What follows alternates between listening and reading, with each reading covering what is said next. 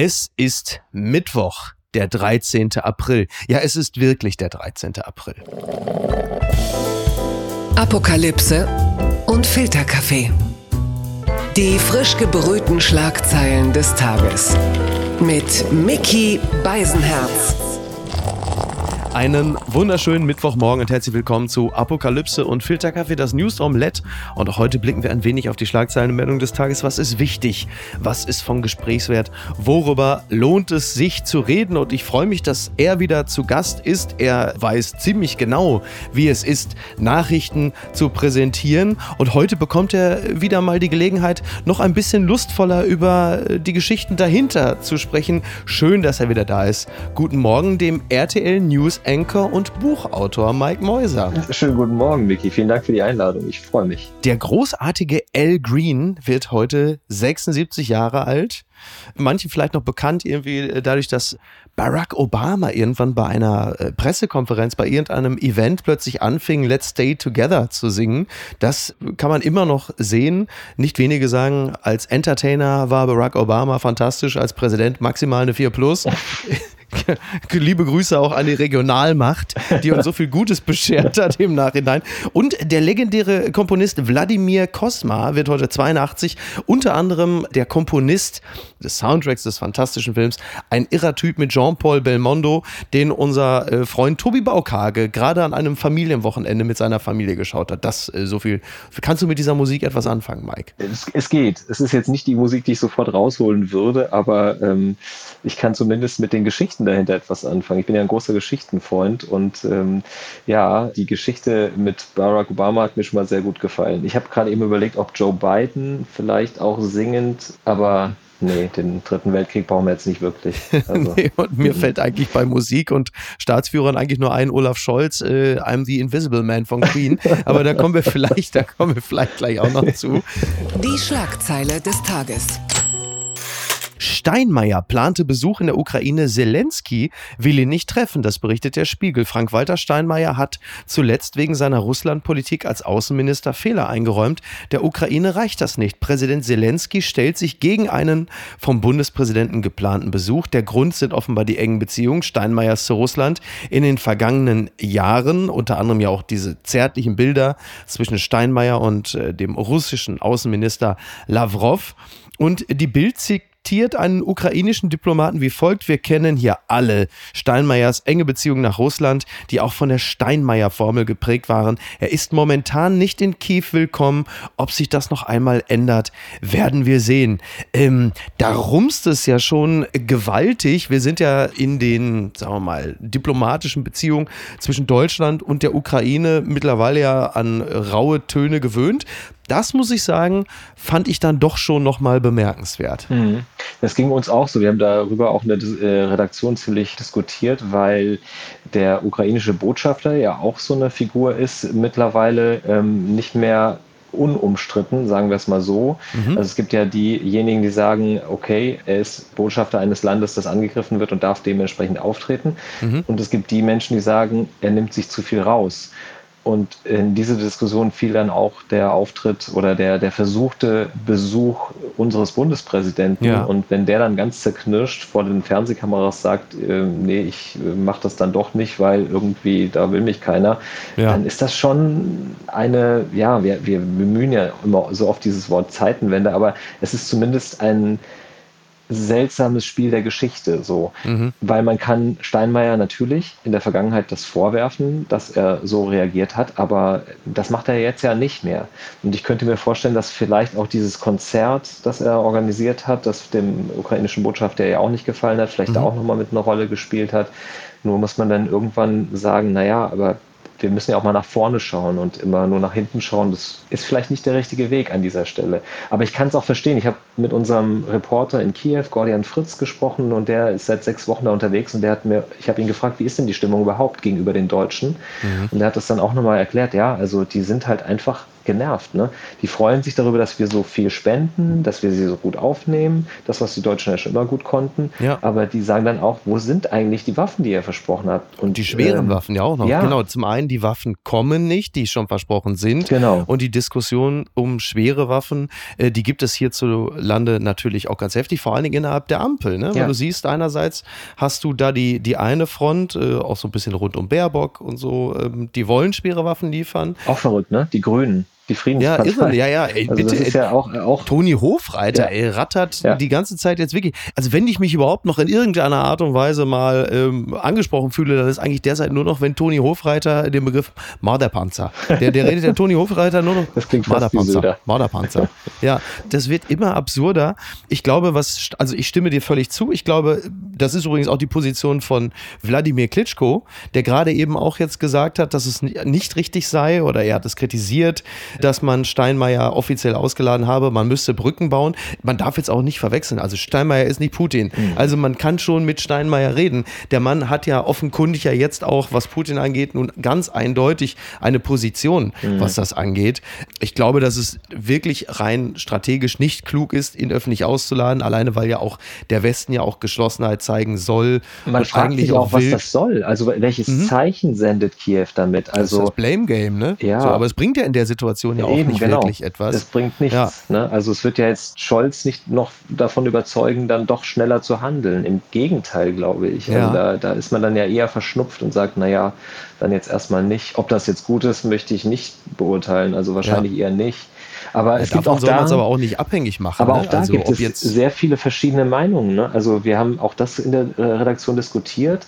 Schwere Waffen führen die nicht auch irgendwie dazu, dass äh, dieser Konflikt vielleicht irgendwann oder dass das, mhm. also es gibt die Stimmen bei uns in der Redaktion auch, die gesagt haben, vielleicht werden wir so dann irgendwann von Putin auch als Kriegsteilnehmer wahrgenommen. Ne? Ja. Und dann gibt es auch Menschen deren ängstlich verstehen kann, die sagen, ich möchte nicht, dass wir in diesen Krieg reingezogen werden. Ich möchte nicht, dass meine Kinder Total. kämpfen müssen. So, ne? Ja, und das sind ja auch absolut. so Sachen. Also ich, ich habe verweigert, ich bin Zivildienst ich auch. Ich, aus, aus Gewissensgründen und das meinte ich auch so.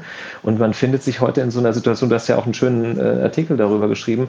Und dann, du hast jetzt eine Tochter, ich mhm. habe zwei Söhne. Und wenn ich mir vorstelle, dass die irgendwie äh, kämpfen müssen, dann wird es mir anders. Ja. Und gleichzeitig siehst du dieses Leid und siehst diese furchtbaren Verbrechen und die äh, Vorwürfe von chemischen Waffen, die vielleicht eingesetzt wurden. Also es ist einfach, es fällt einem sehr, sehr schwer, das irgendwie zu verdauen, jeden Tag. Total. Ich, ich halte da auch in der, speziell in der internen Debatte eigentlich nahezu jede Position, meistens gibt es ja sowieso nur zwei unterschiedliche, für absolut zulässig. Genau das, was du sagst. Also gerade wenn es um schweres Gerät geht, beispielsweise. Was Steinmeier angeht und die Ausladung, die offizielle, das hat, glaube ich, auch ein bisschen damit zu tun, dass man auch enttäuscht darüber ist, dass mittlerweile ja fast jeder nach Kiew gereist ist, bis auf Scholz. Ja. Und das ist natürlich auch ein bisschen so ein Signal im Sinne von, ey, pass mal auf, wir wollten Bon Jovi Jovi haben und nicht seinen Keyboarder. Den kannst du gleich wieder zurückschicken. So, den brauchen wir ja nicht, sondern wir wollen, wenn dann, dann wollen wir den, also nicht den, äh, was das Protokoll angeht, ersten Mann im Starte, sondern den Entscheidungsträger. Du brauchst mir jetzt hier nicht den Kerzenanzünder zu schicken. Das hat ja auch ein bisschen damit zu tun. Ja. Und äh, der kriegt es jetzt natürlich auch ab. Und was Melnik angeht, da verstehe ich natürlich, klar, ich, ich kann es nachvollziehen, wenn die Leute sagen, also auf gut Deutsch, der geht mir langsam auf den Sack. Mhm. Aber das hat auch ein bisschen damit zu tun, dass diese ganze Kriegssituation für uns hier im Westen so langsam endemisch wird. Wir mhm. gewöhnen uns langsam an die Bilder. Für uns wird das langsam zur Normalität. Aber für diejenigen, denen es täglich Bomben aufs Dach hagelt oder im Zweifel äh, die plötzlich Giftgas einatmen, ist der Krieg an Tag, äh, was ist es jetzt? Tag 50, keine Ahnung, Tag 60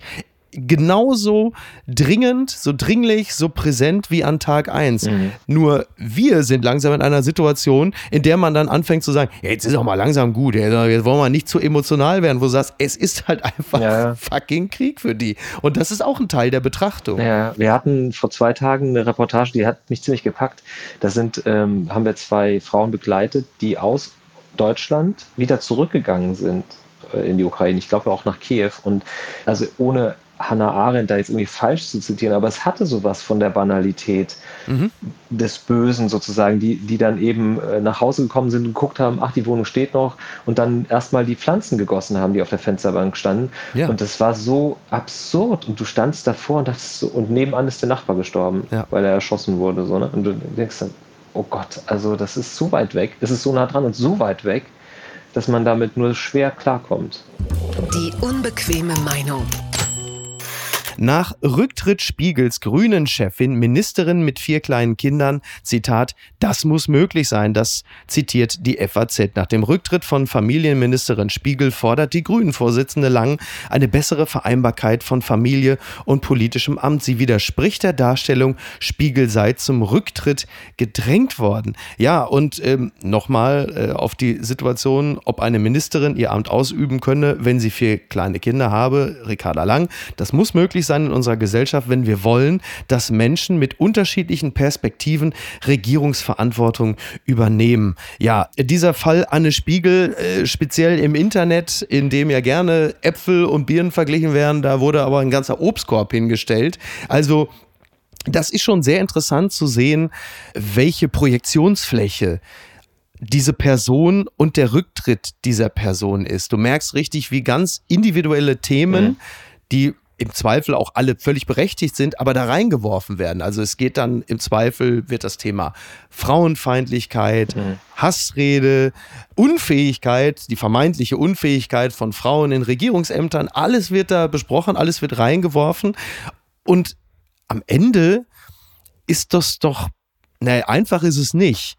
Aber eines ist auch klar, Regierungsverantwortung und die Betreuung von vier Kindern kann nur dann gelingen, nach allem, was ich da jetzt in diesem individuellen Fall gesehen habe, kann nur dann gelingen, wenn einer der beiden Partner in der Beziehung in der Lage ist, mehr Care-Arbeit zu übernehmen. Mhm. Und das scheint ein Mann, der von einem Schlaganfall vor drei Jahren genesen muss, nicht leisten zu können. Ja. Sehen wir das Beispiel Annalena Baerbock, eine Frau, mhm. die auch von den Grünen kommend gerade eine hervorragende Performance leistet als Außenministerin, hat selber zwei Kinder, nicht mehr ganz klein, aber auch nicht so, dass man sagen kann, ihr bleibt jetzt mal vier Wochen in der Bude und guckt Netflix, äh, die Eltern sind weg. Da übernimmt ihr Mann. Daniel Hohlefleisch die Arbeit, ja. die Care-Arbeit, übernimmt in erster Linie die, die Erzieherrolle. Dann geht das. Das wird so ein bisschen vergessen, habe ich das Gefühl ja, gerade. Finde ich auch. Und ich, ich habe am Anfang äh, des Tages, an dem diese Entscheidung stand, wo sie dann doch noch zurückgetreten ist, auch vehement dafür gekämpft, dass wir jetzt nicht irgendwie alte weiße Männer über sie richten lassen, mhm. weil es irgendwie doch was anderes ist, wenn Frauen Karriere machen, als wenn Männer Karriere machen, in ja. der Regel. Mhm. Nur ist es bei denen ja wirklich so gewesen, dass sie das konservative Modell genau umgedreht haben, wie du gesagt hast. Ne? Und äh, der Obstkorb, den du eben angesprochen hast, also da geht es dann tatsächlich ans Eingemachte, würde meine Oma sagen. Ja. Da, da waren viele Sachen drin, die schon lange verschlossen waren. Und ich glaube tatsächlich bei Anne Spiegel war es einfach unprofessionell, wie sie damit umgegangen ist. Ja. Und sie ist am Ende nicht gestürzt darüber, dass sie eine Frau ist, die ähm, Familie und Karriere nicht unter einen Hut gebracht hat, sondern sie ist eine Frau, die das Ganze nicht professionell gemacht hat. Das hat auch ihren Abgang äh, nochmal erschwert, weil sie keinen richtigen Pressesprecher hatte, der das Ganze koordiniert hat. Ja. Aber auch das ist ja eine Entscheidung, die gehört dazu, wenn man professionell auf dieser Ebene arbeitet. Und sie hätte es anders machen können. Und insofern ist das Beispiel, das Ricarda Lang jetzt natürlich bemühen muss, an dieser Stelle glaube ich tatsächlich falsch. Mhm. Also es gibt viele Frauen, die ähm, da sich auch auf die Füße getreten fühlen und sagen, wir, wir kriegen das anders und besser hin als äh, Anne Spiegel. Ich möchte ihr nicht zu nahe Ursula treten. von der Leyen hat sieben Kinder. Na gut, aber und, die hat ja auch sehr äh, viele Nannies gehabt. Ne? Also das, ähm, ja, aber es ist ja auch genau, eine Möglichkeit, das dann für sich zu regeln. Das, genau. das ist halt ja. das, das Problem bei Anne Spiegel. Sie hat halt so ein bisschen versucht, das jetzt so mit Mitleid äh, wegzuwischen. Aber worüber sie wirklich gestürzt ist, ist dann am Ende, sie hat gelogen. Ähm, sie war unprofessionell und sie hat gelogen. Und das ist dann einfach schwierig. Und genau. Hilft dann auch nichts in der Diskussion. Äh, genau. Ich, ich, ich habe auch immer den Eindruck, dass so wahnsinnig viele Dinge in diesem Zusammenhang vermengt werden, mhm. was über gar nicht in Abrede stellen soll, dass ich A, Mitgefühl für sie habe. Ja, ich total. finde diese Häme total unberechtigt. Also einfach unangenehm, wie ja. dann wirklich es wurde ja auch über sie hergefallen, das spielt ja gar keine Rolle. Oder beziehungsweise es spielt auch eine Rolle, aber die Gründe, die dazu geführt haben, warum sie letzten Endes das Amt aufgeben musste, Zitat, aufgrund des politischen Drucks, was für mich auch nur eine bedingte Einsicht hm. erkennen lässt. Das ja. man nur am Rande. Die Gründe dafür waren ja halt eben genau das mangelnde Professionalität und auch mangelnde Aufrichtigkeit. Das darf man halt nicht vergessen. Und ehrlich gesagt, wenn die Grünen-Vorsitzende Ricarda Lang sagt, es hätte da keinen Druck gegeben, dann muss ich den Grünen auch vorwerfen, warum nicht? Also ganz ehrlich, das hätte man ihr nicht zumuten müssen. Das hätte man schon vorher einkassieren können oder ihr helfen können. Also da vermisse ich dann den Druck sozusagen, wenn genau. es den wirklich nicht gegeben haben sollte, wobei ich das nicht so ganz glaube. Und was ich auch interessant fand, war, dass die leidenschaftlichsten Verteidiger von Anne Spiegel oder den Anne Spiegels in der Politik, weil sie wurde dann ja auch zum Beispiel für Frauen in der Politik gemacht, was ich übrigens für viele professionelle Frauen in der Politik auch gar nicht für fair erachte.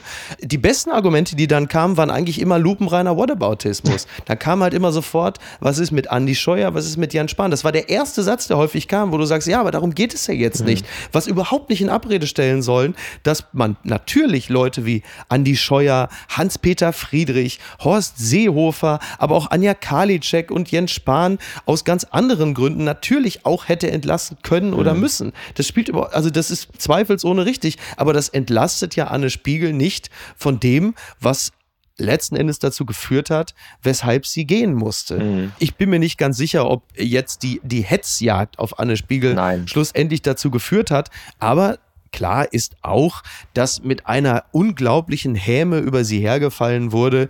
Das allerdings hat sie als Frau in der Politik auch nicht exklusiv. Ich möchte kurz nochmal den Namen Armin Laschet einwerfen, mhm. der es sich auch im Zusammenhang mit der Flut äh, geleistet hat, höflicherweise über einen schlechten Witz zu lachen. Der Rest der Geschichte ist bekannt. Also das ist auch kein exklusives Schicksal, aber es ist in jedem einzelnen Falle massiv unangenehm. Und ja, das mag auch Frauen abgeschreckt haben, in die Politik zu wechseln. Das mhm. ist sicherlich auch richtig. Die gute Tat des Tages ist eine Strafe, und zwar für Boris Johnson. Partygate-Affäre. Großbritanniens Premierminister Boris Johnson muss Strafe zahlen. Das berichtet T-Online. In der Partygate-Affäre um Feiern während des Corona-Lockdowns in der Downing Street ist eine Entscheidung gefallen. Boris Johnson muss ein Strafgeld zahlen. Weitere Bußgelder könnten folgen. Und das muss man sagen, also das ist ein Strafgeld, was da auf Boris Johnson zukommt. 60 ähm, äh, Pfund. Ja. 60 Pfund wegen Verstoß Verstoß gegen Corona-Auflagen. Äh, es geht ja um insgesamt. Eine Dosenbier, ne? Ja, ja, aber wirklich. Es geht also um insgesamt zwölf Veranstaltungen aus den Jahren 2021. Ja, ja, Damals galten im Zuge der Pandemie strenge Kontaktbeschränkungen. Die wurden in der Downing Street Number 10, respektive im Garten der Downing Street Number 10 äh, ja, mehrfach wurden sie äh, gebrochen. Wir erinnern uns an Boris Johnsons Schilderung. Der ist, also in diesen vorbei. Garten kam, er, ja. er wartete durch Knie, äh, kniehohes Meer aus Bierdosen und äh, Papptellern und äh, merkte plötzlich, huch, das ist ja gar kein Arbeitstreffen. Ja, und er wollte auch nett sein. Ne? So, er, er, wollte höflich er wollte sein. ja, er wollte niemanden da irgendwie von den ja. Kopf stoßen. Das ja. finde ich auch völlig nachvollziehbar. Und die, jetzt wollen wir an dieser Stelle nochmal ganz kurz den Namen Anne Spiegel einwerfen, die vielleicht, wenn sie von diesem Urteil hört, sich auch fragt, ob äh, die Rücktrittsgründe äh, manchmal auch im Verhältnis zu der Tat stehen, denn wir reden hier über den Regierungschef, der diese strengen Maßnahmen erlassen hat und sie ein ums andere Mal gebrochen hat. Und sie hatten ja dann in der Hochzeit dieses schöne Lied It's My Party and I Lie If I Want To. Ja, stimmt, ja. Und ich habe das tatsächlich vor mich hingesummt eine lange Zeit. Ich dachte, das kann doch nicht wahr sein. Ja. Wie, wie können diese Menschen so dreist sein mhm. und auch jeden Morgen in den eigenen Spiegel gucken und ja. äh, sich darin sehen und sagen, ja, nächste Runde. Ja, also, ja aber wenn du, dir ein, wenn du dir ein System geschaffen hast, in dem halt Wahrheit und Lüge einfach durch so viel Hütchenspielereien irgendwann nicht mehr zu trennen sind und du die Leute auch in so einer Art Infodemie mit so vielen Fakten, echten und falschen zuballerst, irgendwann machen sie auch dicht und sagen, weißt du was, ja, entweder hier wird hier schon was dran sein oder da stimmt auch wieder nur die Hälfte. Am Ende ist es irgendwie alles so zwischen Lüge und Wahrheit, einigt man sich immer auf ein Unentschieden und dann kommst du halt mit so einer Scheiße durch. Und da denke ich dann mit Angst und Sorge an Donald Trump. Oder Marine Le Pen, um vielleicht noch mal noch im. Zeitlich und regional. oh Gott, hör bloß auf. Das gibt's doch gar nicht. Proteste an neun Stellen. Klimaaktivisten legen Frankfurter Stadtverkehr lahm. Das berichtet die Hessenschau. Nur einen Tag nach ihrer letzten Aktion haben Umweltaktivisten wieder wichtige Knotenpunkte in Frankfurt blockiert. Gleich an neun Stellen gab es für Autofahrer kein Durchkommen. Weitere Proteste sollen folgen. Ja, die äh, Sitzblockaden ab 8 Uhr morgens wurden wichtige Zufahrtsstraßen äh, zur Stadt aus allen Richtungen blockiert. Die Teilnehmer und Teilnehmerinnen kamen von der Gruppierung äh, Letzte Generation. Die sagen, wir sind verzweifelt verzweifelt, weil die Bundesregierung im Angesicht des drohenden Klimakollapses ihren fossilen Wahnsinn ungebremst weiter betreibt. So, das lesend auch eingedenk dessen, was man auch in Berlin schon im Straßenverkehr erlebt hat. Da gehen so ganz viele unterschiedliche Gefühle in mir vor. Augenrollen, Kopfschütteln, andererseits auch natürlich auch verstehen. Also, wie soll ich das, ich versuche das jetzt mal zu sortieren. Diese, diese Gruppierung letzte Generation mit dem, was sie machen, bekommt es natürlich manchmal auch echt so einen Hauch von Massenpsychose, dass man wirklich denkt, sag mal, was ist eigentlich mit euch schiefgelaufen?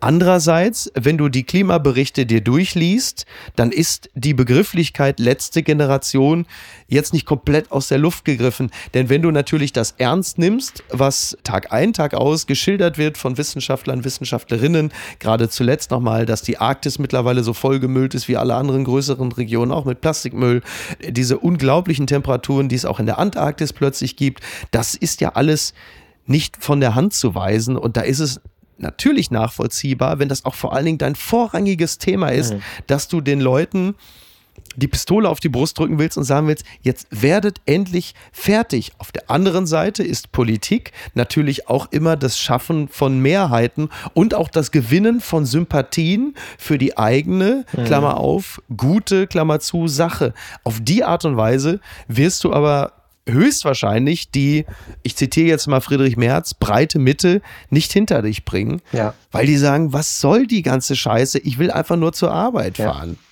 Ja, und es gibt ja auch andere Möglichkeiten. Also mir geht es da ganz, ganz genau wie dir. Ich beschäftige mich jetzt auch seit ein paar Jahren mit dem Thema Klimawandel äh, sehr intensiv. Und wenn wir es davon mal abhängig machen, äh, dass es nicht vielleicht die letzte Generation ist, die noch was äh, ändern kann, sondern eigentlich sagt das der IPCC Bericht, ja, wir sind die, in der letzten Dekade, in den letzten zehn Jahren, in denen wir noch was verändern können ja. und in denen wir was verändern müssen, dann kann man diesen Zwiespalt schon verstehen. Aber es gibt ja auch andere Möglichkeiten, das zeigen Fridays for Future ja seit vielen Jahren sehr erfolgreich, dass man eben Menschen auch gewinnen kann mit Ideen und Gedanken. Und das ist dann, glaube ich, am Ende doch der bessere Weg, weil du verstörst ja Menschen, die sich damit noch nicht beschäftigt haben. Also das merke ich ja auch immer wieder. Ich mhm. rede ja auch viel mit Menschen darüber. Ich glaube tatsächlich, dass der Großteil unserer Gesellschaft noch nicht verstanden hat, wie dramatisch es wirklich ist und wird ja. und wie, wie sehr das uns alle betreffen wird. Aber es bringt ja nichts, jemanden zu packen festzuhalten und anzuschreien, dass er jetzt was ändern muss, sondern du musst jemanden ja überzeugen. Ja, aber das ist auf die Art und Weise werden heutzutage ja viele Debatten geführt ja. und auf die Art und Weise wird ja häufiger versucht, auf Standpunkte hinzuweisen, aber das ist richtig. Das aber häufig halt eben auch mit diesem ausbleibenden Erfolg. Im Gegenteil, du sorgst im Zweifel noch dafür, dass Menschen, die sich für das Thema interessieren könnten, sich entweder abwenden ja. oder sich im Zweifel sogar noch auf ihre Art und Weise radikalisieren das und sagen, jetzt kaufe ich mir genau. erst recht ein SUV. Wenn dich jemand anschreit, was ja nicht der Sinn der hörst du ja nicht kann. auf das Argument, sondern du hörst auf die verbale Kraft. Ja. Du musst aber auch das Argument hören und du musst die Menschen ja davon überzeugen, dass wir tatsächlich was machen müssen und auch was machen können. Mhm. Und ich glaube tatsächlich, wenn man da irgendwann mal so eine, so eine Welle erzeugt, wo wirklich viele mehr Menschen sich Gedanken machen und das nicht mehr ignorieren, weil im Endeffekt die Daten und Fakten sind ja alle da und wir, wir können genau. sie auch jederzeit ja. wahrnehmen. Aber die meisten Menschen, und das kann ich auch verstehen in gewisser Weise, möchten es lieber erstmal ignorieren, weil das einfacher ist. Nur wir machen es halt tatsächlich immer schwerer. Mit jedem Jahr, das wir verstreichen lassen, ja. ähm, werden die Aufgaben größer. Das ist so wie, wie wenn man seine Wohnung nicht aufräumt. Ne? Dann irgendwann Mike, warum bist du jetzt persönlich? Was soll das? ich sehe ja nur ein Teil. haben wir uns doch so gut verstanden. ich sehe ja nur einen Teil deines Bildschirms. Warum habe ich bloß die Kamera hier angemacht? Aber im, im, Gegensatz zu deiner Wohnung, die ich übrigens sehr hübsch finde, gibt es da keine Tipping Points, also keine Kipppunkte, die, die unwiderruflich sind. Also ja. da bricht jetzt nicht irgendwo die... Niki, Niki ist der Kipppunkt in dieser Wohnung, der, un, okay. der unwiderruflich Gut, ist. Wenn, das, wenn der Schlappen fliegt, dann muss er in Deckung gehen. Das ist richtig. Aber ehrlich gesagt, also so, je mehr man das sich da reinarbeitet, mhm. desto enger schnürt einem dann auch bei diesen Aktionen den Hals zu. Und ich finde diese, die auch, auch, das ist ja auch eine sehr dramatische Form, ne? sich mit Sekundenkleber auf eine Straße zu kleben. Total. Aber diese, diese Szene, wo so ein, so ein Polizist versucht hat, denjenigen dann da wegzuziehen. Ich meine, wenn du ihn wirklich wegreißt, dann reißen deine Finger Reißt ihm die auf. Haut ne? ja, ja. So, das ja, ist und auf die Art und Weise heftig. wirst du eher dafür sorgen, dass die Leute sagen, was ist das für eine seltsame Sekte, ja. als dass sie sagen, das gucke ich mir mal genauer an. Umso besser, dass es ja ein Buch gibt, geschrieben von einer gewissen Nicole Calvis Mäuser von Ihrem Mann, Mike Mäuser, äh, Klimaschützen Kinder leicht. Und da beschäftigt ihr euch natürlich genau mit diesen Themen. Und äh, das Ganze hat ja begonnen in eurem äh, fünfköpfigen Familienhaushalt, in dem es darum ging, mit kleinen Schritten, die gar nicht so schwer sind, dafür zu sorgen, dass man das Klima schützt und dass man auf erneuerbare Energien setzt und auf Nachhaltigkeit. Was ist da zum Beispiel etwas, was was wirklich auch jemand wie mich, ja, so einen unglaublichen Ignoranten und äh, Konsumnerd, mich dazu verleitet, plötzlich doch nachhaltig zu leben und, und, und besser zu werden. Naja, das meine ich übrigens nicht spöttisch. Nee, nee, ich klinge immer so spöttisch schon, dabei, aber ich meine es tatsächlich verstanden. ernst. Das habe ich verstanden. Ähm, also im Endeffekt, unser, unser Ansatz ist ja der, dass äh, wir sind beide voll berufstätig. Wir haben drei kleine Kinder ja. und ähm, wir haben aber trotzdem die Möglichkeit, was zu tun. Und wenn wir das schaffen, dann schaffen das andere noch wahrscheinlich viel besser. Und mhm. wir haben irgendwann mal für uns entschieden, dass es pragmatisch sein muss. Also es muss irgendwie machbar sein, ohne dass wir uns komplett aufgeben. Ja. Aber dass wir uns dann schon dafür haftbar machen. Und es es sind ja oft diese kleinen Schritte, die dann auf die Strecke so eine große Wirkung haben. Es gibt Menschen, die schaffen es in einem Jahr, ihren gesamten Müll in ein äh, Marmeladenglas zu bringen. Das ist wirklich fantastisch. Ja. Und das sollen die auch weitermachen, unbedingt. Und wenn das mehr machen, dann ist es okay. Aber das ist schwierig. Ja. Bei uns ist es so, wir hatten, ich rechne das immer mal so durch, wir hatten mit äh, fünf Personen im Haushalt zwei gelbe Müllsäcke Minimum pro alle zwei Wochen. Ne? Also sagen wir mal klein gerechnet vier pro äh, Monat, das sind dann 48 im Jahr. So, dann haben wir es geschafft, das auf einen halben mhm. pro alle zwei Wochen, also einen pro Monat hinzubekommen. Dann hast du im Jahr nur noch zwölf. Das heißt, du hast 36 eingespannt. Das haben wir jetzt schon drei Jahre gemacht. Ja. So, dann, so rechnet sich das. Und wenn ich dann gucke und sage, mein Nachbar, jeder zweite Nachbar schafft das auch. Mhm. Und das schafft nicht nur unser Ort hier, ja. sondern auch noch jeder zweite bis nach Köln oder bis nach Düsseldorf. So, ne? Und dann, wenn du das alles zusammennimmst, diese vielen kleinen Schritte, dann wird das halt ein riesengroßer Schritt. Und das ist der Grund, warum wir dieses Buch auch so genannt haben, weil natürlich ist das Klima zu schützen oder, oder den Klimawandel aufzuhalten nicht kinderleicht, mhm. aber die ersten Schritte dahin, die sind es. Und ich habe das auch so ein bisschen so immer verstanden, dass die Politik immer sehr mutlos war, weil sie immer Angst hatte, dass sie abgestraft wird. Ja. Und auch da setzt es so ein bisschen so an, dass wir sagen, die Leute müssen irgendwie verstehen, dass wir was ändern müssen. Und je mehr Leute verstehen, desto einfacher hat es die Politik dann auch Maßnahmen umzusetzen. Weil im Endeffekt reicht es nicht, dass äh, Familie Mäuser ihren ja. Müllsack da ausdünnt, ja. sondern wir brauchen halt wirklich viel, viel mehr. Und äh, das war so unser Ansatz, das anders zu machen und vor allem ja auch unseren Kindern gegenüber. Ich meine, die sind halt noch viel, viel länger auf der Welt. Ne? Und die haben so ein so viel tieferes Verständnis von dieser ganzen Materie. Ich habe jetzt nochmal äh, in einem Interview darüber ge gesprochen. Es gab eine wunderschöne Szene, die will ich noch ganz kurz erzählen. Danach ja. ist es dann auch okay, ähm, wo ich mit Matti ganz am Anfang einkaufen war, meinem Mittleren. Da mhm. war der so knapp sieben, so, ne? Ja. So wie unsere Töchter jetzt. Und wir haben auf dem Band an der Kasse alles einzeln hingelegt. Die Karotten, die Gurken, die Äpfel, die Bananen. Und wir hatten fast kein Plastik. Wir hatten den Joghurt im Glas, die Milch im Glas, den äh, Käse in den mitgebrachten Dosen und so. Aber es war natürlich alles einzeln. Und dann war hinter uns ein älterer Mann, der war einfach stinksauer und hat rumgekrummelt. Und irgendwann hat er gesagt, das ist doch hier ein totaler Mist, was Sie hier machen, die arme Kassiererin. Die Kassiererin hat daraufhin reagiert und sagte so, nee, nee, das ist mir recht, was die da machen. Das ist lieber, lieber so als anders, das ist eh schon zu viel. Und ich kann Ihnen sagen, was wir hier alles wegschmeißen immer abends. Ja. Und dann wurde er nochmal richtig sauer und laut, aber okay. andere Leute müssen hier warten und so weiter. Und ich habe gespürt, dass mein Sohn darauf reagiert hat. Mhm. Und dann haben wir nachher am Auto die Sachen eingeladen und ich habe ihn gefragt, sag mal, Matti, der war schon komisch, der Mann, oder? Mhm. Weil ich wollte ihn damit nicht allein lassen mit diesem, mit diesem Erlebnis. Und dann meinte der nur ganz cool zu mir, ja, aber Papa, weißt du, der hat wahrscheinlich keine Schildkröte. Und ich habe da gestanden und habe gedacht, hä? Wie, der hat keine Schildkröte? Und dann meinte er zu mir, ja, der weiß nicht, dass die Schildkröten im Meer den ganzen Müll von uns fressen ah, okay. und daran sterben. Und dann dachte ich so, okay, also selbst wenn wir das Klima nicht retten, unsere Kinder haben wir schon mal gerettet. Die blicken auf diese Welt mit einem sehr viel größeren Verständnis. Ja. Und das ist auch seitdem nicht weggegangen, im Gegenteil. Und deswegen macht es auch Spaß. Es ist kein Verzicht, es ist einfach ein anderes Leben, ein bewussteres Leben. Aber wir haben ja nur zwei Möglichkeiten. Wir sehen, was ist und können entweder ignorieren oder verändern. Wir haben uns für Verändern entschieden. Unterm Radar. Tempelhof Schöneberg. Alkoholisierte Polizisten sollen zwei Männer bedroht haben. Das berichtet die Berliner Morgenpost. Gegen zwei Polizisten wird ermittelt, sie sollen betrunken zwei Männer beleidigt und mit vorgehaltener Waffe kontrolliert haben. Okay.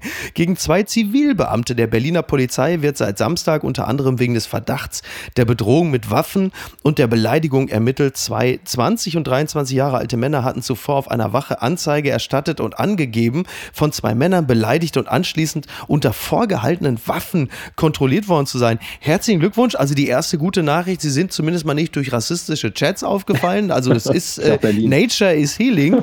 Äh, es ist allerdings so, dass die beiden äh, Polizeibeamten, die sollen laut der Anzeige Erstatter alkoholisiert gewirkt haben und dem Vernehmen nach sollen die beiden Beamten tatsächlich einen Alkoholwert von mindestens 1,1 Promille im Blut gehabt haben. Und jetzt da hat dann die Polizei Berlin, hat sich natürlich natürlich, also der Sprecher der Gewerkschaft hat sich geäußert, sollten die Vorwürfe sich bestätigen, müssen klare Konsequenzen folgen. Mein Lieblingszitat ist allerdings wirklich dieses, auch der Alkoholpegel, ich sag's nochmal, 1,1, gehe weit über das Zitat, taktische Bier hinaus, also die Alkoholmenge, die Beamte im verdeckten Einsatz trinken dürfen, um nicht aufzufallen. Das taktische Bier, das wird auf jeden Fall bald das geflügelte Wort werden. Das ist etwas, wenn ich bei meinem Bruder in der Gartenhütte bin, ja. dann trinke ich auch mal das eine oder andere taktische, taktische Bier, Bier mhm. um da nicht als Connoisseur aufzufallen, wenn mhm. man da gemeinsam Fußball guckt oder so. Und sind wir ehrlich, im Grunde genommen in einer alkoholisierten Gesellschaft trinken sehr viele von uns regelmäßig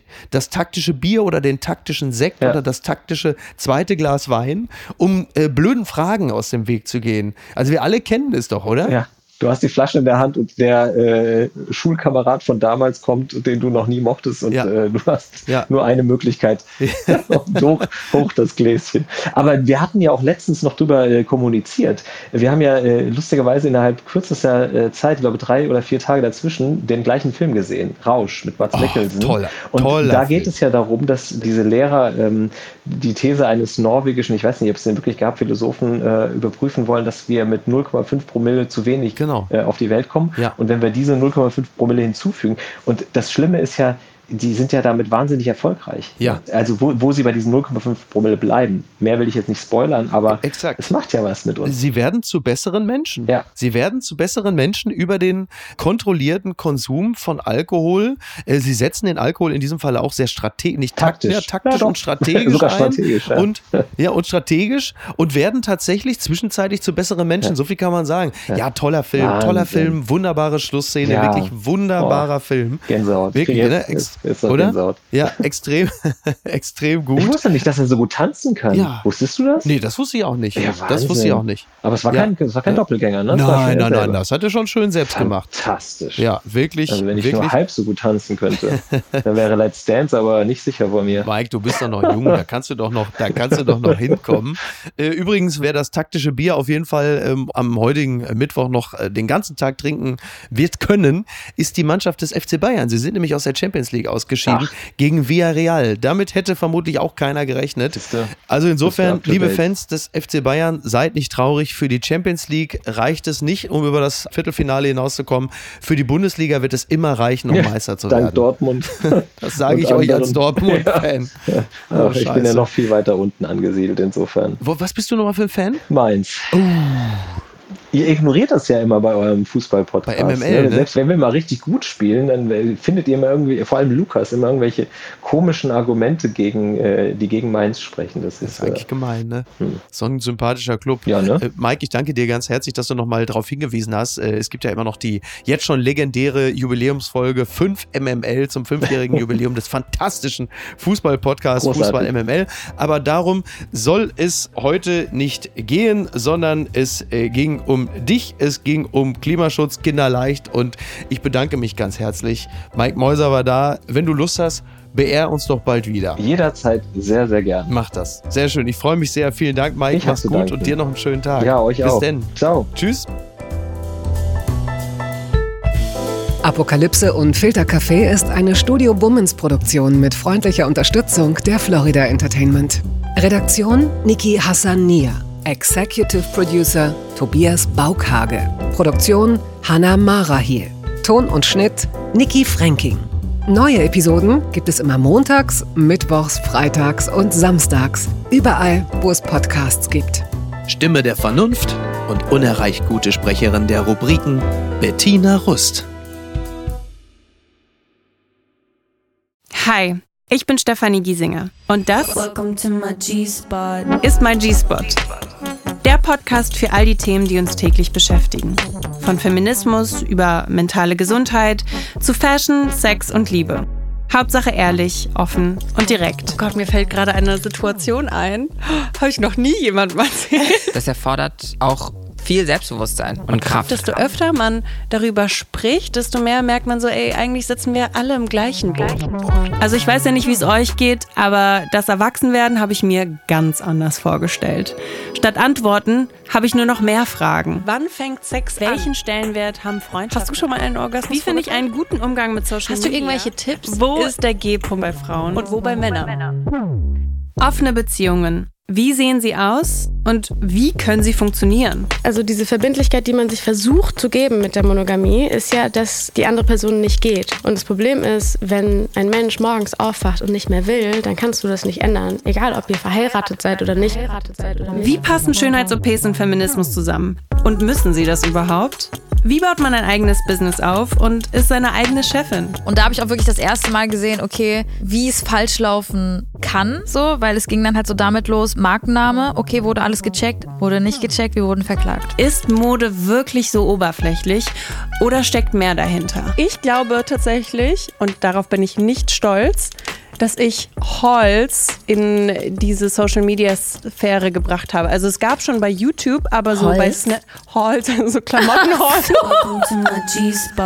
Lasst uns gemeinsam Antworten finden auf all die großen und kleinen Fragen, über die noch viel zu wenig gesprochen wird.